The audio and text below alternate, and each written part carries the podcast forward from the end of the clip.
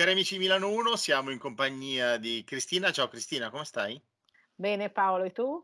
Bene, dai, dopo la Pasqua, cioè, speriamo eh, in qualcosa di, di, di buono che arrivi nel futuro e noi siamo qua a parlare con te grazie a tutti i tuoi consigli eh, che ci regali e vedo che ci sono persone che scrivono, quindi alla fine della fiera apprezzano quello che stiamo facendo sono soprattutto i tuoi consigli, perché eh, sei te la... Eh, le la tue domande, perché lo stimolo, sai, è sempre un dialogo. Se tu mm-hmm. non sai fare le domande, cioè alla fine l'altro non risponde. si dice sempre così, ma gliel'hai chiesto? No. Ecco. Va bene, allora vediamo se riesco a, schi- a chiederti qualcosa di... Eh, pungente, diciamo, per eh, stimolare un po' le, le tue risposte. Eh, intanto ricordo ai nostri amici che eh, Cristina non ha bisogno di, di presentazione, comunque è vice eh, direttrice del eh, alberonimagazine.it che potete appunto seguire eh, con eh, Cristina e tutti gli specialisti sul web. Poi c'è la mail di Cristina direttamente che vedete in sovraimpressione, quindi eh, potete fare le, le domande eh, direttamente, scrivere a lei direttamente e sarà ben felice di darvi una risposta. Oggi Cristina parliamo di una cosa un po' triste per certi versi, perché il, parliamo del lutto però c'è anche il modo di so, mh, sorpassarlo, no? questo lutto, andare oltre. È, è, difficile, però magari ci dirai qualcosa in merito, giusto? Sì, diciamo che è un fatto di vita, cioè ci sono delle situazioni spiacevoli o molto dolorose che non tutti dobbiamo attraversare. Penso per esempio, ecco, la guerra, la nostra generazione fino a questo momento era rimasta eh, al riparo dalla guerra. Non sì. è necessario che si viva di vivere una guerra e così o dover andare a combattere. Mentre eh, il lutto, la, la, condizione di perdere qualcuno che si ama, è proprio una condizione della nostra, della nostra esistenza. E quindi nessuno di noi eh, può fare a meno di, di incontrare questo, cioè, diciamo che è un fatto di vita ma al contempo un rito di passaggio. Gli antichi l'hanno cercato di affrontare così. Certo. Senti, tu hai detto dolore e anche amore, le due parole, ma c'è un qualcosa che può legare dolore e amore? E beh, insomma, eh, il lutto è una condizione di dolore estremo perché tu hai perso una persona che amavi moltissimo. Eh, non solo che amavi nel senso che tu volevi bene a quella persona, ma che la tua vita era legata alla persona, anche proprio dal punto di vista pratico, eh, dal punto di vista di quello che si faceva insieme, dal punto di vista ehm, anche delle cose che si fanno insieme a, alcune persone e poi no, non puoi farle da solo o diventa molto difficile. Oppure è una persona che, che dal punto di vista concreto ti aiutava molto nell'esistenza, che non è una cosa piccola. Oppure una guida nei momenti della, di tristezza, cioè eh, è un grandissimo dolore, ma che cos'è questo dolore? È la perdita di un grande amore. Certo. Quindi dove c'è il dolore e c'è l'amore. Mm-hmm. Quindi è un fatto eh, chiaramente eh, che il dolore che noi proviamo è anche il segno che noi siamo esseri che amano, che sanno amare. Certo. Senti, Senti, tu mi avevi detto che avresti eh, parlato anche di questa cosa eh, partendo da un libro, perché lo facciamo praticamente lo facciamo quasi sempre. Quasi eh, sempre, sì, sì. Ecco. E il libro in questione è La perla dell'amore, che eh, esprime parte da, una, da questa problematica, no? cioè, da, da, un lutto, giusto? Dici esatto, è un celebre racconto di Wes che penso molti conosceranno perché ehm, anche a scuola può capitare di leggere questo, questo testo, un breve racconto eh, di Wells eh, in cui lui racconta eh, la storia di un principe indiano eh, che aveva sposato una giovane fanciulla che lui amava moltissimo.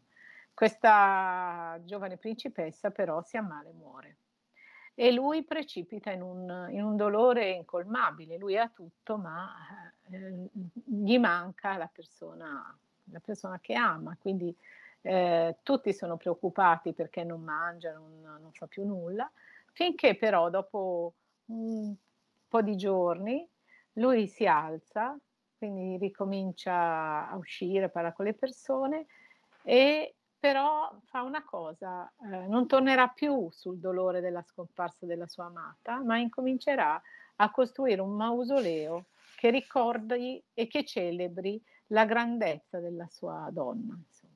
Quindi fare qualcosa, costruire questo grandioso monumento a cui West poi si dedica molto a, a raccontare come giorno dopo giorno, mese dopo mese, lui eh, mette colonne d'alabastro, marmi, pietre preziose, eh, tutto ciò, ebano, tutto ciò che, di, che, c'è di più prezioso al mondo, lui lo fa arrivare e lo, eh, e lo mette nel suo mausoleo che cresce, che cresce sempre più. E questo diventa sua, il suo modo di vivere. Eh, nel racconto poi, il racconto poi si conclude eh, in realtà con una, con una riflessione che a un certo momento, dopo vent'anni, dopo tanti anni di questo lavoro, eh, c'è una piccola cosa nera che disturba in questo grandissimo tempio e viene fatta portare via. Ma quella piccola cosa nera era eh, la bara della, della principessa. Come ah. dire che a un certo punto lui aveva incominciato a costruire questo mausoleo, che poi è il Taj Mahal, per elaborare il lutto, ma poi il, eh, il, il, progetto del tempio, quindi il lutto era stato superato dal fatto che il progetto del tempio l'aveva completamente assorbito. E qui noi possiamo dire, beh, ma allora si è dimenticato. Eh, sì, però è anche vero che eh, è un modo di farne qualcosa. Cioè a volte noi possiamo rimanere eh, impietriti, ripiegati su di noi e non fare più nulla, però l'amore è un'energia. L'amore certo. è, è, un'energia e quindi eh, intanto il fatto di soffrire è un segno che siamo esseri, esseri umani, pienamente umani, perché sa- non puoi amare se non, se non puoi soffrire. Chi non sì. soffre non ama, infatti nel narcisismo che oggi non, non, sono tutti narcisisti coloro che vengono dipinti come narcisisti, però nella patologia del narcisismo c'è proprio una impossibilità ad amare perché c'è anche una possib- impossibilità a, a, di soffrire. Quindi io rimango completamente chiuso, così non, non, soffro, ma non sarò neanche capace di amare perché è, è inesorabile, è come la membrana della certo. pelle, no? è semipermeabile, ma qualcosa passa in questa membrana. Se non passasse niente, noi moriremmo, non respireremmo più, no? perché respiriamo anche attraverso la pelle. Certo, senti, prima hai detto elaborare il lutto, ma elabora- mm. el- elaborare il lutto poi cosa vuol dire in termini semplici? Vuol dire dimenticarlo? Cioè, no. Cioè...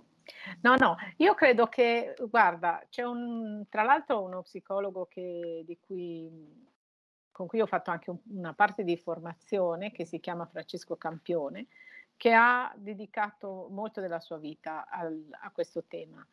Eh, e quindi mh, eh, io mi riferirò a una distinzione che fa lui, che è molto utile, molto semplice, mh, non che semplice voglia dire che in fretta uno dimentica una persona. No, no. Però eh, lui descrive, fa un salto che io voglio riproporre ai lettori, ai nostri ascoltatori, eh, che è questo. Tu per ehm, è un po' come quando perdi le cose, scusate la, uh-huh. la, la similitudine un po', sì. un po' poco così ortodossa. Io ogni tanto perdo le cose e continuavo a cercarle eh, al, all'indietro. Poi a un certo punto mi sono resa conto, e sono un po' distratto ovviamente, che io dovevo andare a prima, cioè dovevo pensare, ma cosa stavo facendo quando ho messo via quel uh, foglietto? eh, cosa volevo fare, dove ero. Allora, se io vado a prima, magari riesco a ricordare, molto spesso riesco, dove l'ho messo. Ma se vado all'indietro no, perché la nostra memoria funziona in un modo un po', un po strano. No? Quindi io dall'indietro vado dal momento adesso che l'ho perso a ricercare indietro, ma se io vado a prima, dico dove metto le chiavi? Sì, le metterò qui che sono al sicuro. Ah, ecco dove le ho messe. Allora, vale un po' la stessa cosa, cioè siccome, come ti dicevo, è un amore, è un amore, bisogna vedere come amiamo, cioè il tipo di amore che noi eh, mettiamo in campo nella nostra vita, come noi sappiamo amare, noi dovremmo utilizzare quella forma per riuscire non a dimenticare, che è una parola che ehm, è sbagliata. Per come diceva Thich Nhat Hanh, noi siamo fatti delle vite degli altri e noi lasciamo dei pezzi di noi negli altri, una cosa secondo me bellissima, no? Tutti noi abbiamo le cose più importanti, più sacre, se andiamo a vedere ce le ha dette qualcuno, le abbiamo lette da qualche certo. parte. Quindi ehm, anche quando Jung parlava di inconscio collettivo, eh, sì, l'inconscio collettivo lui intendeva che non c'è solo un inconscio personale, ma anche un inconscio della specie.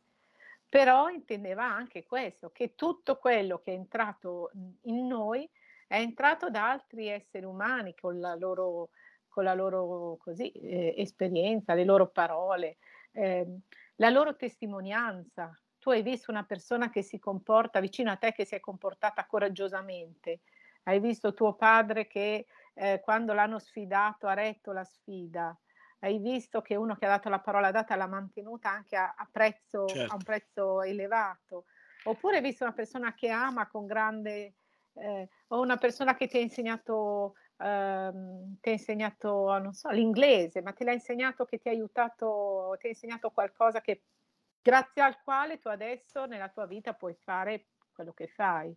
Certo. Ecco, noi siamo fatti di tutte queste, queste memorie. Vorrei che noi ce lo ricordassimo perché siamo in un mondo in cui si pensa di fare con la cancel culture, di liberare tutto, ma in realtà non puoi liberare te stesso di quello che sei. Le nostre fibre sono intrise nella nostra cultura, che noi lo sappiamo o no, lo oscureremo un po', succederà come nel Medioevo quando si riscoprirono i testi eh, classici, i testi antichi, no?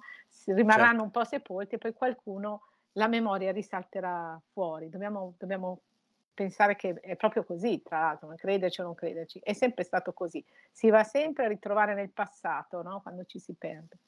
Ma veniamo a noi, certo. forme d'amore. Allora, uh-huh. ci sono le persone eh, sì. che amano un'altra persona perché hanno dei bisogni.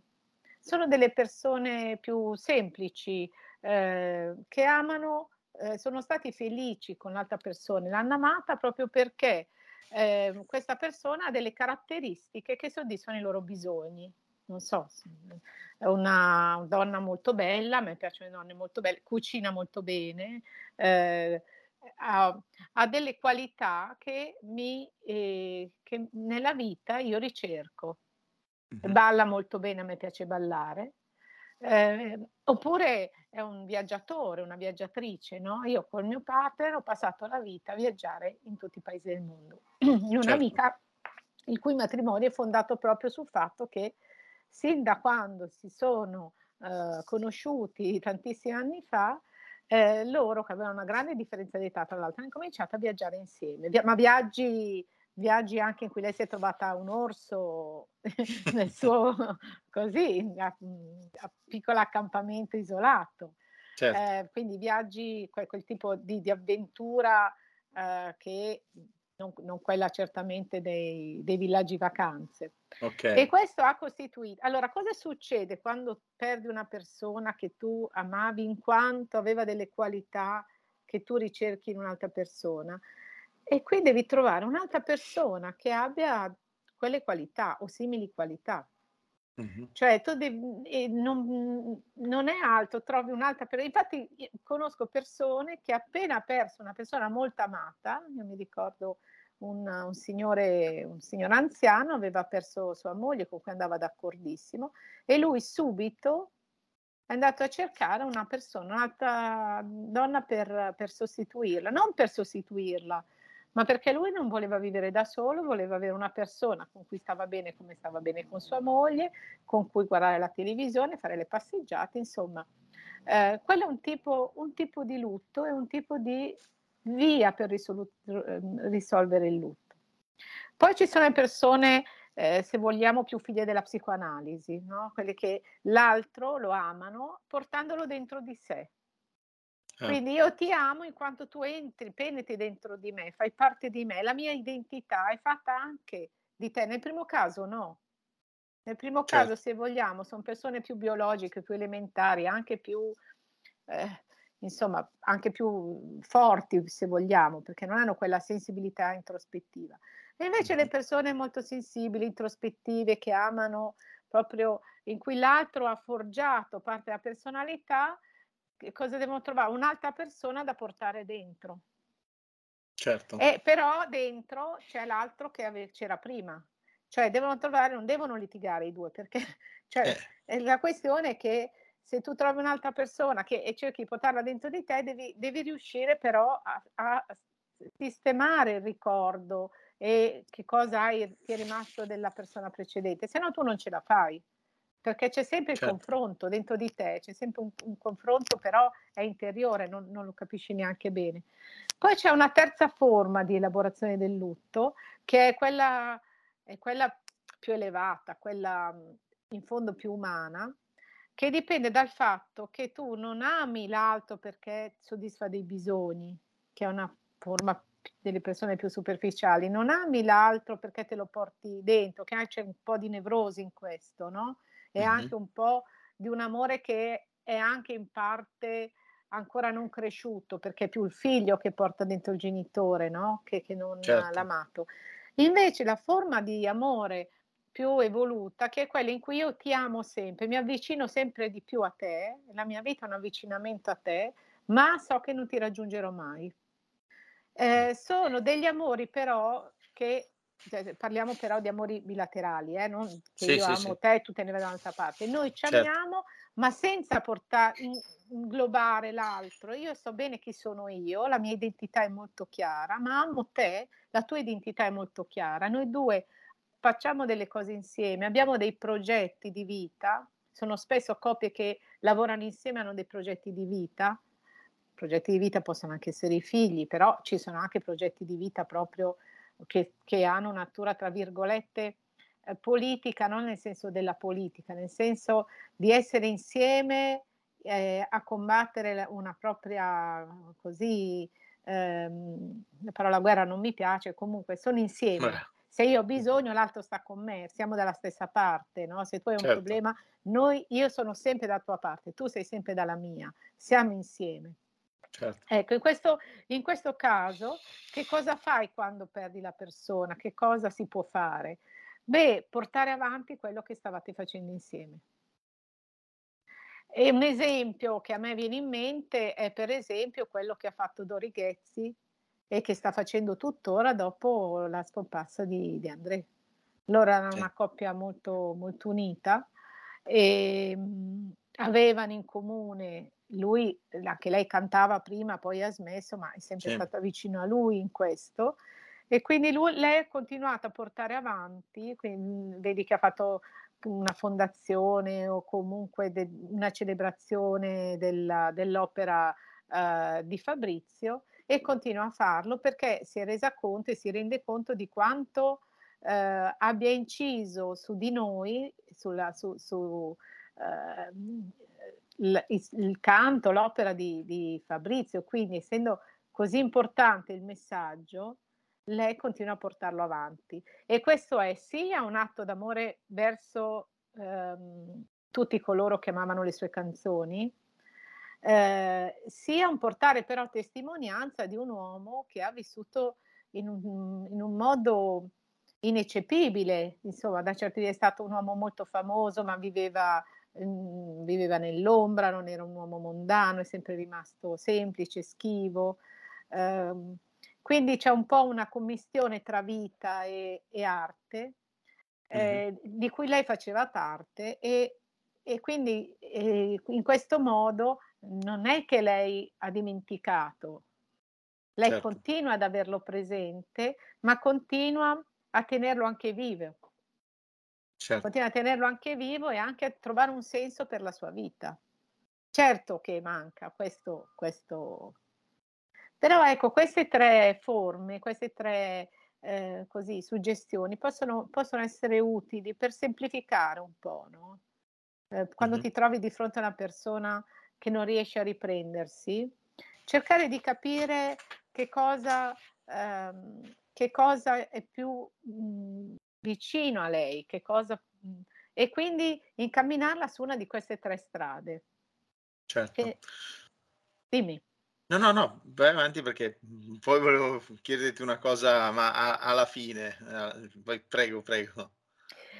Ecco, poi io mi in questo caso mi faccio una domanda da sola perché, ehm, la domanda è questa: ma, ehm, ci sono persone, noi ne conosciamo molte, io ne conosco molte, che, ehm, in realtà non riescono a superare il lutto.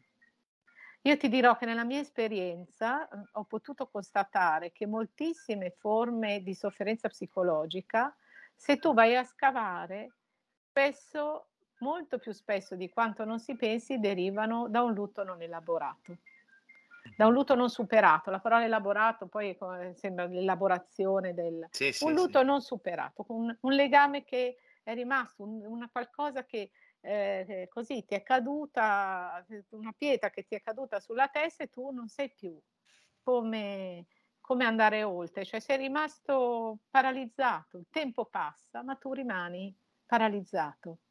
Certo. Quindi ecco, perché ne ecco perché io ne volevo parlare. Perché tu magari pensi che, ehm, stai male perché, ehm, non vai d'accordo con i tuoi figli, ehm, o con tuo marito, oppure sul lavoro, ma dietro a queste cose c'è qualcosa che è accaduto e che tu non hai non hai superato. Certo. Senti, tu hai detto figli. Allora, Mh. ehm, io volevo appunto farti una domanda, ehm, visto che, ehm, sei, ehm, del mestiere diciamo e ci puoi dare un consiglio. Ehm, un lup un lutto di un figlio. Penso che sia la cosa più dura e difficile da passare per un genitore, cioè vedere che magari il tuo figlio non c'è più e tu ci sei ancora. Ehm, questo penso che sia una roba veramente dura e difficile da passare. Tu cosa mi mi ci puoi dire? Beh, insomma, per noi è un pens anche un pensiero intollerabile. Cioè noi pensiamo proprio nella nostra cultura, perdere un figlio è quanto è è la cosa peggiore che può succedere. E. Ehm, non è stato sempre così però, eh. Non è stato sempre così perché in passato si facevano molti figli. Non si facevano molti figli solo perché non c'erano gli anticoncezionali e la televisione, Mh. ma si facevano molti figli anche proprio perché, ehm, spesso i bambini nei primi anni di vita morivano. La Certo. la mortalità infantile era elevatissima, bastava un'influenza e in inverno era facilissimo, è facilissimo prendere un'influenza. Tutte le no volte che, non so, io penso i miei bambini si sono ammalati durante l'inverno e io ho dovuto dare un antibiotico, loro, mhmm, in un'altra epoca sarebbe stato un essere a rischio di vita. Quindi immaginiamo come, mhmm, ci fosse una difesa da parte dei genitori, anche delle madri, verso i bambini, per cui li ammettevano pian piano man mano che crescevano, no, a volte ci sembra molto crudele la società di un tempo, in cui i bambini venivano dati a baglia e poi venivano ammessi i genitori, insomma, quando erano un po' più grandini. E era certamente una consuetudine sociale, non si sapeva nulla della dell'importanza del rapporto stretto, no, con con il seno materno, ma c'era anche s mhmm, conoscenza, era un fatto noto, cioè tu sapevi che quando avevi un figlio rischiavi però nei primi anni molto rischiavi molto di perderlo. Venendo alla risposta, guarda, io ti ti ti vorrei dire questo: io ho apprezzato molto alcuni anni fa una conferenza di una, ehm, psicoterapeuta che si che è Elena Giannini Belotti. Lei ha fatto un libro che si intitolava Piccoli distacchi e era venuta a fare una conferenza in cui ha parlato della morte di sua figlia. Quindi ha parlato dei distacchi, ha parlato anche e ha parlato di come lei è riuscita non a superare il dolore, perché il dolore quello però a vivere. E secondo me ha fatto una poi tra l'altro in quella sala c'erano persone che io conoscevo che avevano purtroppo perso e mi commuovo a pensarci, guarda.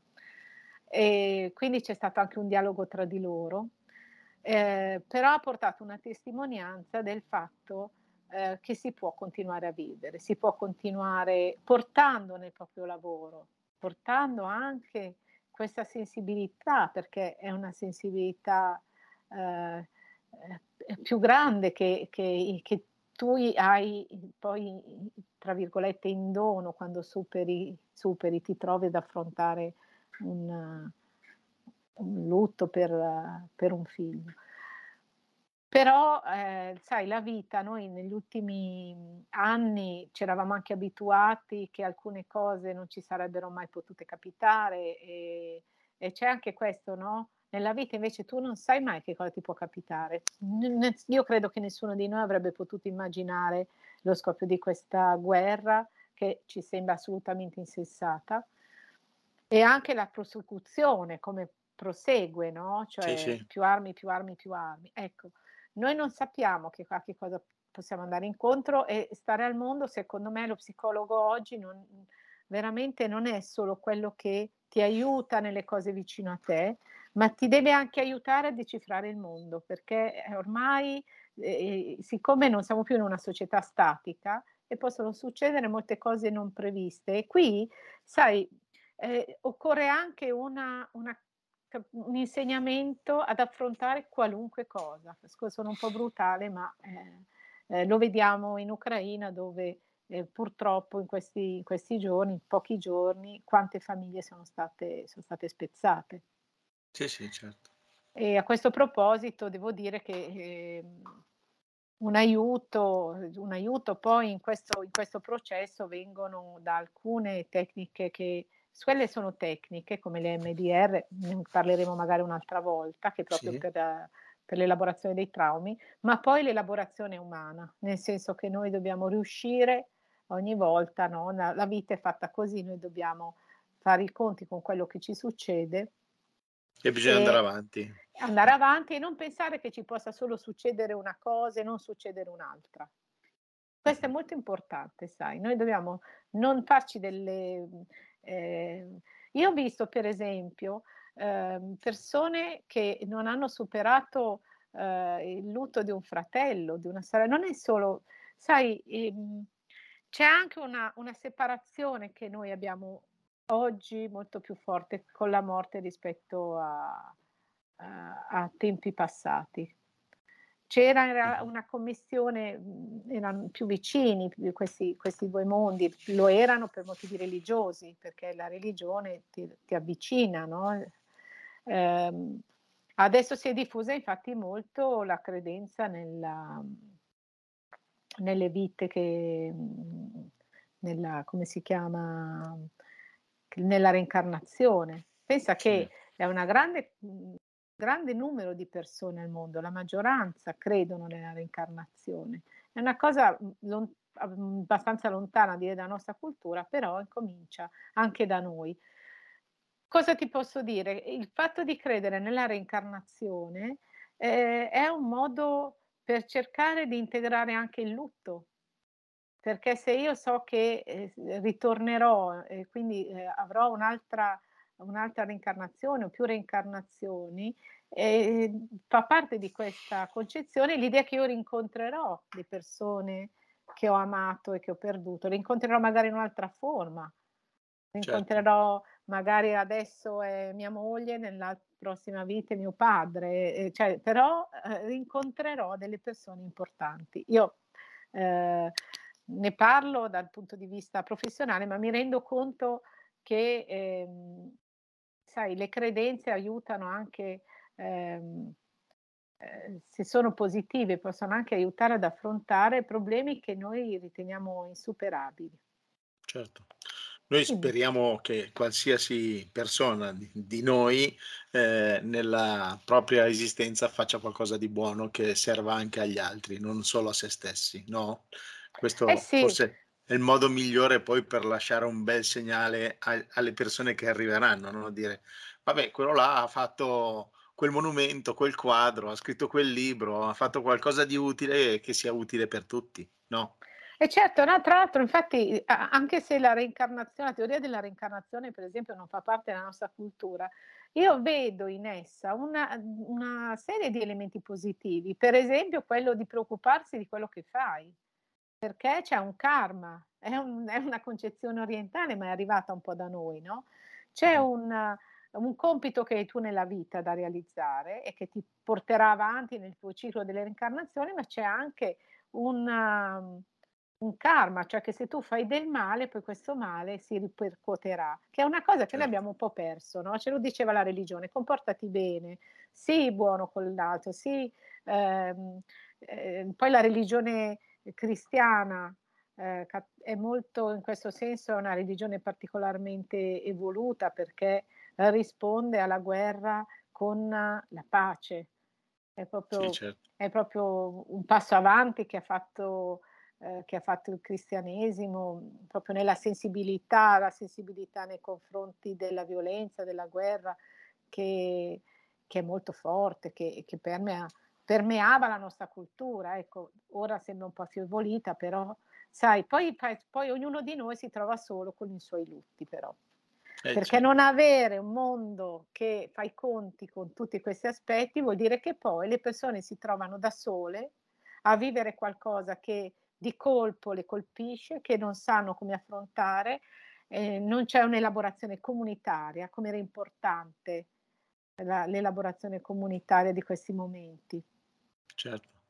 E noi in Hai Italia... Detto anche, hai detto anche dei valori, quindi i valori, se vogliamo, possiamo stare 4-5 ore qua a parlare, forse anche 4-5 giorni, perché di valori non è che ce ne sono ancora tanti, eh? cioè, non si lavora tanto sui valori ultimamente.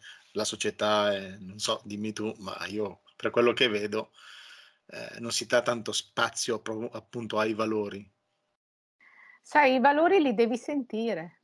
Sì. Il valore è qualcosa che tu, eh, fa parte della tua identità eh, se ti hanno insegnato, eh, da, se tu da piccolo hai sentito che eh, se tocchi la roba di un altro eh, stai male, questo è il valore. Non è tanto dire toccare le cose di un altro, rubare, adesso lo dico perché sì, sì, sì. recentemente c'è stato molto vicino a me un furto un po' eh, così ehm, che non fatto da persone che dici, ma insomma, vai a casa di una, una casa, vai a casa di una persona e, e, e, prendi, e prendi, rubi nella sua casa, mettiti lì, no? Ecco, ma è il valore che hai assorbito, per cui tu non, la tua mano non, non può allungarsi. Certo. Oppure quelle carriere che si fanno sulla pelle degli altri, ma tante persone che non fanno carriera non sono persone che non hanno qualità, sono persone che non hanno mm, così eh, interiorizzato l'arroganza o la competitività a qualunque costo. No? Se io voglio arrivare, però ci voglio arrivare a modo mio, ci voglio arrivare in un certo modo. Cioè, certo. Se arrivare, non so, arrivo prima alla corsa perché ho truffato, vabbè, ok, ma se io me la sono conquistata è un'altra cosa. Cioè, certo. E noi purtroppo, ecco, vedi, questo è una questione di, anche di insegnamenti del mondo collettivo. Sì, sì, è sì. proprio questo mondo comunitario che negli ultimi anni, sai, con la globalizzazione, noi i nostri valori, se tu, eh, non è che la globalizzazione è solo male, però se ogni comunità che ha le, i suoi valori e le sue credenze si apre e commercia con tutte le altre, allora ognuno dice sì, va bene, ma quello a cui crede l'altro è analogo a quello in cui credo io. Cosa importa, no? Sì, ma cosa importa se uno mangia i bambini? Per faccio un esempio, magari sua, sì, sì, sì. nella sua cultura è possibile. Sì, ho capito, però è anche vero che eh, dal punto di vista dei valori ci sono delle discrasie fortissime. Certo. Certo. E, quindi, e, e, quindi, se tutto è uguale, allora tutto uguale lo vediamo, non ci sono più valori, perché que, che valori difendi? I valori sì. sono tutti diversi e il denaro è l'unica cosa che ci, che ci permette di scambiarci. Certo, certo. Senti Cristina, abbiamo fatto quasi 40 minuti, quindi... Uh, tanto tempo. no, anche perché sennò poi andiamo avanti a parlare di valori, invece stavamo parlando di altro, eh, quindi magari cerchiamo di dare una chiusa, anche se eh, si potrebbe parlare ancora veramente di tanto. Eh, chi- chiudiamo insieme?